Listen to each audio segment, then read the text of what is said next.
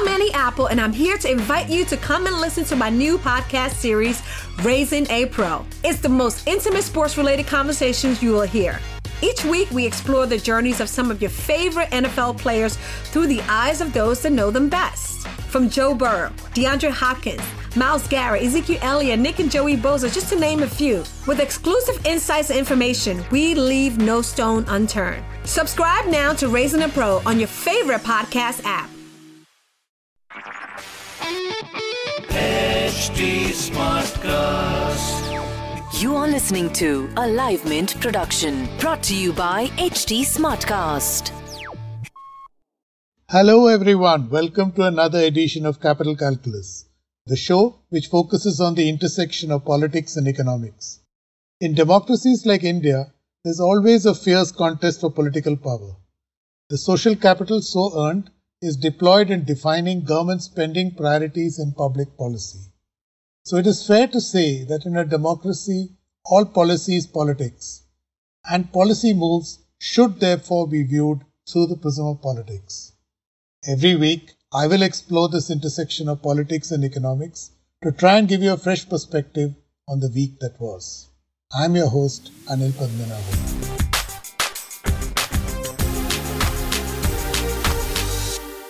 Last week, the World Bank put out an update, this time dealing with the impact of COVID-19 pandemic on poverty. In April, it had said 40 to 60 million people would fall into poverty. Since then, there's been a worldwide lockdown growth projections have gone south. The informal economy has been terribly hit. So now the bank says the number of new poor could be anywhere between 70 to 100 million. Important to remember this is the addition to the ranks of the poor. Most of these new poor were either not born poor or had managed to escape it. For India, this is bad news. The economics is devastating and the politics frightening. Even before the pandemic, one in two Indians were vulnerable to poverty. Why? 9 out of 10 workers hold jobs in the informal economy. The surge in non communicable diseases means most risk a health shock. Connect the dots. It's clear then that COVID 19 will force a big surge in the number of new poor. This adds a new dimension to the fight against poverty. Not only do you have to lift people out of poverty, but you have to prevent them from descending into it.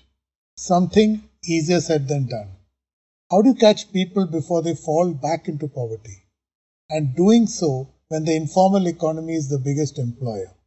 To dig deeper into this, I have with me today Anirudh Krishna. At present, he is a professor of public policy and political science at Duke University.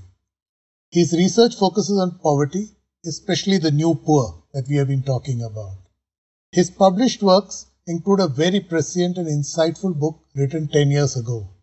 This must read is titled One Illness Away Why People Become Poor and How They Escape Poverty. Particularly relevant today in the aftermath of the COVID 19 pandemic. Welcome, Anirudh, and thank you for doing this.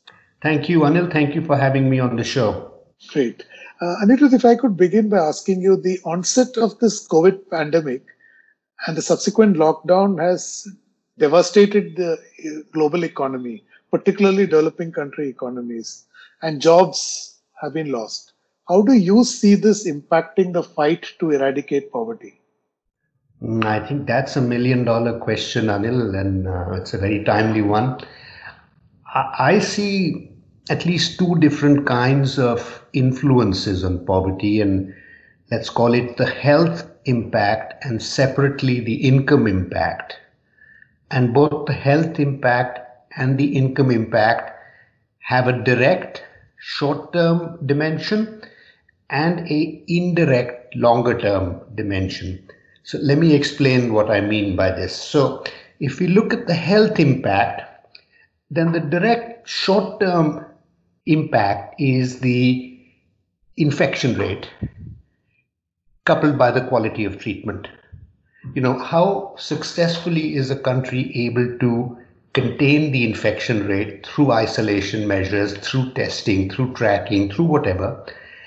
And how contained is the health impact upon individuals? In the longer term, the health impact takes on a different dimension, which is more by way of if you have fallen ill, what have been the costs that you've borne on treatment? And it is these costs that have often driven people into poverty in the past, not just in India, but in every country where universal high quality healthcare is not available as a matter of right. I mean, India is headed in that direction, and I'm very glad that the government of India has launched what will be the largest national health insurance program in the world. I'm very glad that the government has taken heed of what I have been crying about for many years the need for this kind of protection. So, in these two respects, based on what we know right now, I'm not terribly worried that large numbers of people will fall into poverty in India on account of the health impact, short term, medium term, unless something changes hugely tomorrow and the day after, which we don't know about. The second set of impacts, the income impacts, the livelihood impacts, these are the ones I am more concerned about. It's interesting because this the World Bank last week uh, came out with uh, new projections on global growth and consequently they have linked it to poverty. And they have identified precisely what you are talking about the new poor that a new class of people are going to fall into poverty. Basically they were not born poor you know or they had got out of poverty either way so they are going to fall back into poverty. So it is a key part of your research. How do you see this?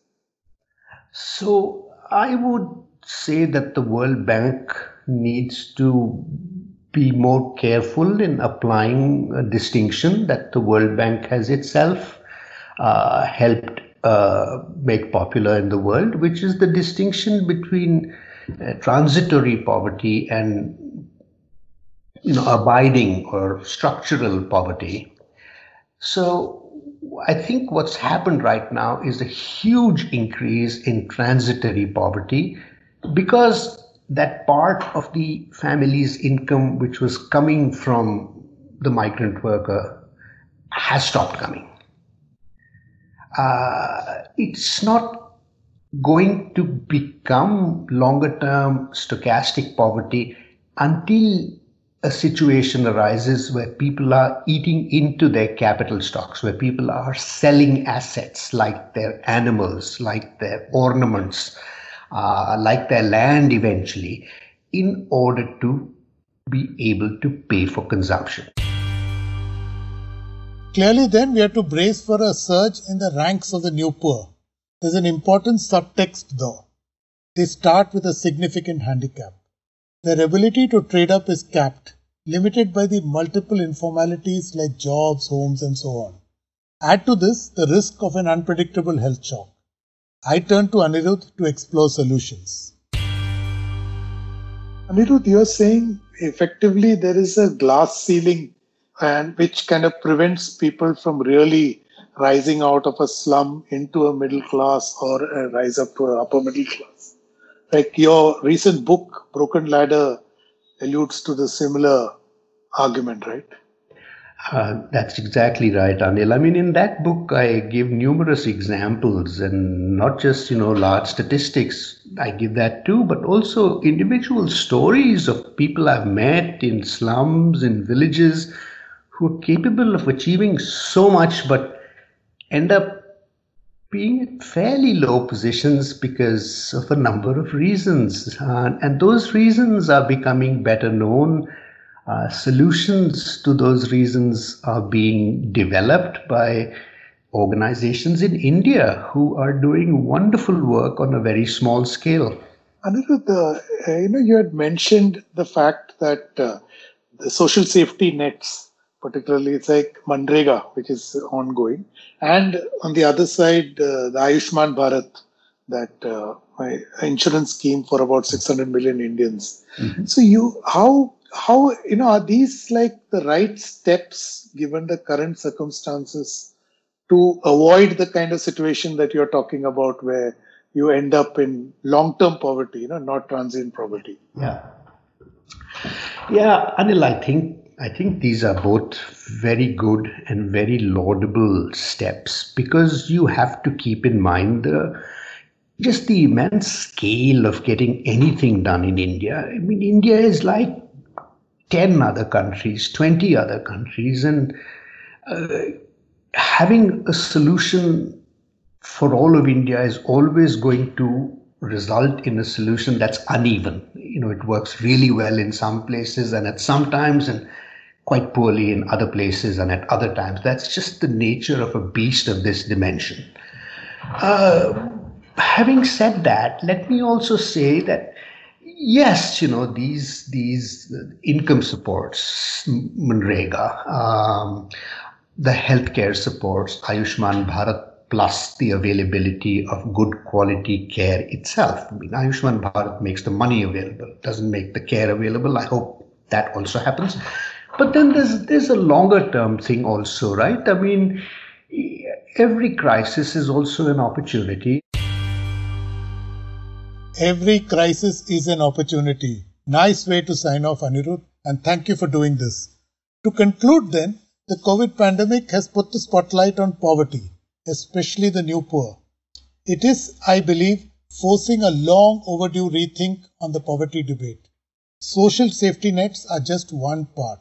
Ayushman Bharat another. What is really needed is a transparent rules based regime, an enabling environment that incentivizes talent. At the moment, unfortunately, India is still very much an exceptions based regime, where class, caste, and religion can tilt the scales over competence. Any blueprint for a new India should have no place for this. That's all for today. You can reach me on Twitter at Capital Calculus or on Facebook and Instagram at HT Smartcast. I'll be back next week with a new episode of Capital Calculus. Till then, stay safe.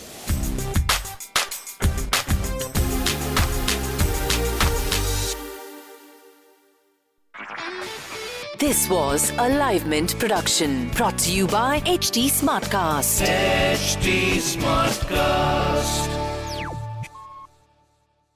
I'm Annie Apple, and I'm here to invite you to come and listen to my new podcast series, Raising a Pro. It's the most intimate sports related conversations you will hear. Each week, we explore the journeys of some of your favorite NFL players through the eyes of those that know them best. From Joe Burrow, DeAndre Hopkins, Myles Garrett, Ezekiel Elliott, Nick and Joey Bosa, just to name a few. With exclusive insights and information, we leave no stone unturned. Subscribe now to Raising a Pro on your favorite podcast app.